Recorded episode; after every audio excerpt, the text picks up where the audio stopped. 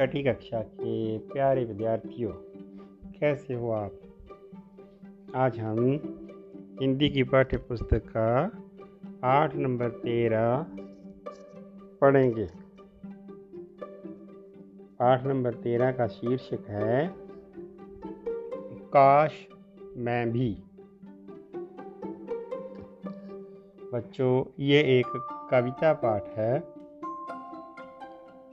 जिसे कवित्री विमला देवी ने लिखा है। तो आइए इस कविता का सार पढ़कर कविता की जानकारी लेते हैं। बाद में कविता के सरल अर्थ जानेंगे।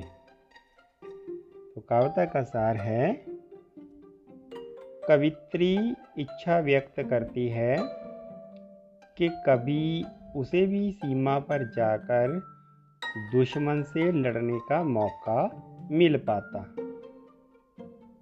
काश उसे भी सीमा पर जाकर दुश्मन से लड़ने का मौका मिल पाता। वह भी देश की रक्षा के लिए शहीद हो पाती। वह तोपों, बंदूकों के हथियार सजा पाती और अंधेरी रातों में तोपों के गोलों से उजाला कर पाती।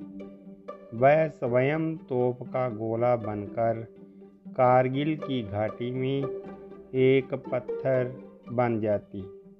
वह अमर शहीदों को प्रणाम कर पाती। ये सारी कविता जो है, काश पर ही टिकी है कि काश मैं ऐसा कर पाती।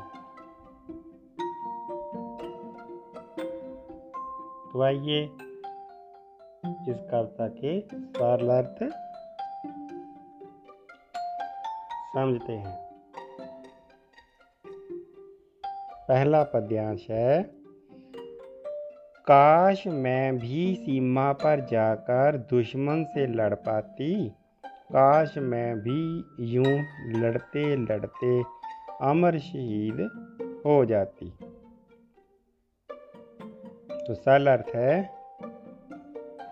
प्रस्तुत पंक्तियाँ हमारी हिंदी की पाठ्य पुस्तक आओ हिंदी सीखें में कविता काश मैं भी से ली गई हैं इसमें कवित्री विमला देवी, अपने देश प्रेम की भावना को व्यक्त कर रही है।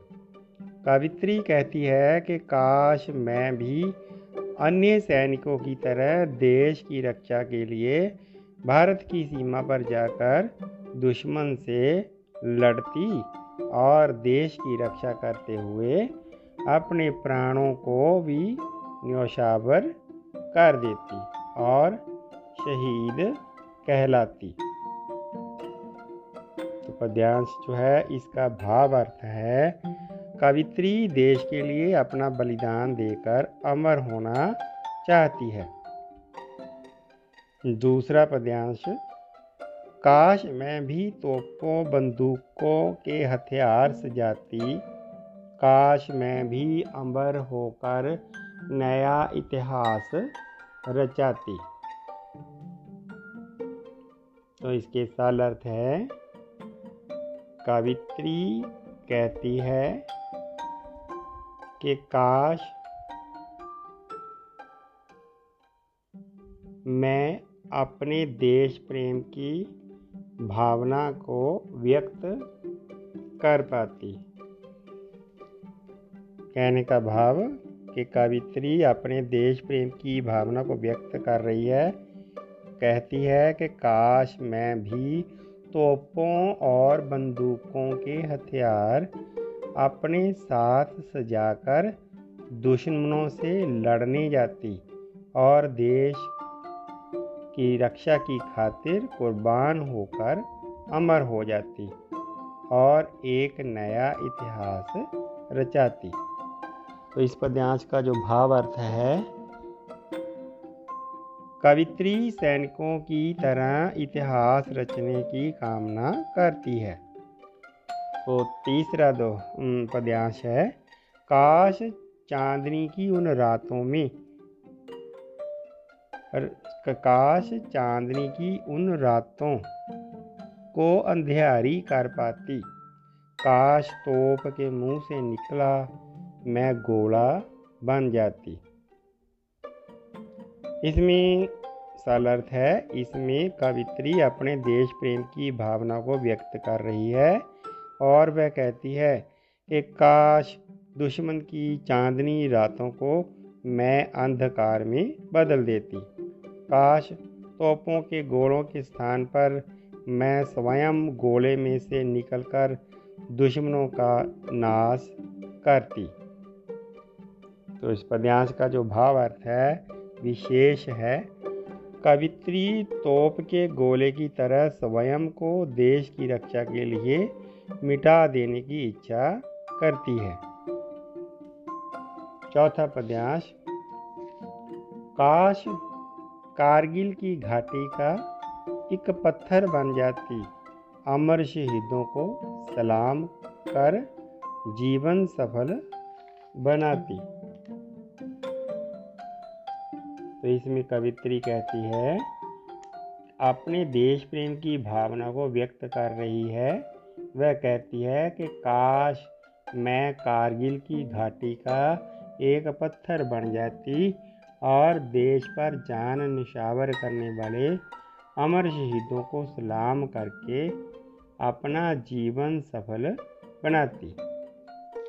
भाव अर्थ है कवित्री देश के रखवालों को प्रणाम करने की कामना करती है। तो ये था बच्चों आपका कविता पाठ। हमने इसके सरल अर्थ पढ़े हैं। पढ़कर कविता की जानकारी ली है। तो इस कविता के अभ्यास के अंतर्गत कुछ लघु प्रश्न दिए गए हैं। उनके उत्तरों की भी जानकारी प्राप्त करते हैं। प्रश्न पहला, कवित्री सीमा पर जाकर किससे युद्ध युद्ध करना चाहती है? उत्तर होगा, कवित्री सीमा पर जाकर दुश्मनों से युद्ध करना चाहती है। दूसरा प्रश्न, वह कैसे शहीद होना चाहती है? उत्तर, वह देश की रक्षा करते हुए लड़ते लड़ते शहीद होना चाहती है। वह अपने हाथों में कैसे हथियार सजाना चाहती है? तो उत्तर होगा, वह अपने हाथों में तोपों और बंदूकों के हथियार सजाना चाहती है। चौथा, वह किस घाटी का पत्थर बनना चाहती है? उत्तर होगा, वह कारगिल की घाटी का पत्थर बनना चाहती है। पांचवा प्रश्न, वह अपना जीवन कैसे सफल बनाना चाहती है? उत्तर होगा, वह देश की रक्षा करने वाले सीधों को सलाम सलाम करके अपना जीवन सफल बनाना चाहती है। चार, पाँच पंक्तियों वाले एक दो प्रश्न है, उसकी भी जानकारी लेते हैं। प्रश्न है, चांदनी की उन रातों को अंधियारी कर पाती, में कवित्री क्या कहना चाहती है? उत्तर होगा, कवित्री कहना चाहती है कि तोपों और बंदूकों से मैं इतने गोले उन पर बरसाती कि चांदनी रातों में भी उन्हें हर तरफ़ अंधकार ही अंधकार नज़र आता। दूसरा प्रश्न, वह कारगिल की घाटी का ही पत्थर क्यों बनना चाहती है? उत्तर होगा, वह कारगिल की घाटी का ही पत्थर इसलिए बनना चाहती है क्योंकि इस स्थान पर अनेकों भारतीयों ने देश देश की रक्षा की खातिर अपने प्राणों की आहुति दी थी। अगला प्रश्न, वह अपने जीवन की सफलता किसमें मानती है? उत्तर होगा, वह देश की रक्षा करते हुए अपने प्राणों को निशावर करने में ही अपने जीवन की सफलता मानती है। तो ये थे प्रश्न। वचन, बहुवचन बहुवचन होता है एक से ज़्यादा। तो बच्चों, इस प्रश्न को भी देखते हैं। जैसे दुश्मन, दुश्मनों, हथियार, हथियारों, तोप, तोपों, पत्थर, पत्थरों, बंदूक, बंदूकों, शहीद, शहीदों। आगे जानकारी है जी के सामान्य ज्ञान युद्धों के बारे में है। आम जानकारी के लिए जैसे उन्नीस सौ अड़तालीस में भारत पाकिस्तान युद्ध हुआ, जिसमें भारत दो भागों में बट गया, भारत और पाकिस्तान। अगला पॉइंट, उन्नीस सौ बासठ में भारत और चीन का युद्ध हुआ। तीसरा पॉइंट 1965 में फिर भारत पाकिस्तान के मध्य युद्ध हुआ। उस समय भारत के प्रधानमंत्री श्री लाल बहादुर शास्त्री जी थे। उन्नीस के भारत पाक युद्ध के बाद बांग्लादेश का निर्माण हुआ। उसके बाद 1999 में पाकिस्तान के साथ कारगिल के क्षेत्र में युद्ध हुआ। ये युद्ध 27 मई 1999 से 26 जुलाई 1999 तक चला। पाकिस्तान ने कश्मीर पर कब्जा करने के लिए ये षडयंत्र रचा, लेकिन भारतीय सेना ने उस अत्यंत कठिन व दुर्गम क्षेत्र में अदम्य वीरता से पाकिस्तानी मंसूबों को चकनाचूर कर दिया। इस युद्ध को ऑपरेशन विजय के नाम से भी जाना जाता है। 26 जुलाई को विजय दिवस के रूप में स्मृति, शहीदों की स्मृति में यह विजय दिवस मनाया जाता है। तो मुझे पूरी उम्मीद है कि मेरे छठी कक्षा के बच्चों को इस कविता पाठ की जानकारी अच्छे से हो गई होगी। पाठ का शीर्षक था, काश मैं भी। लिखने वाली कवित्री बिमला देवी।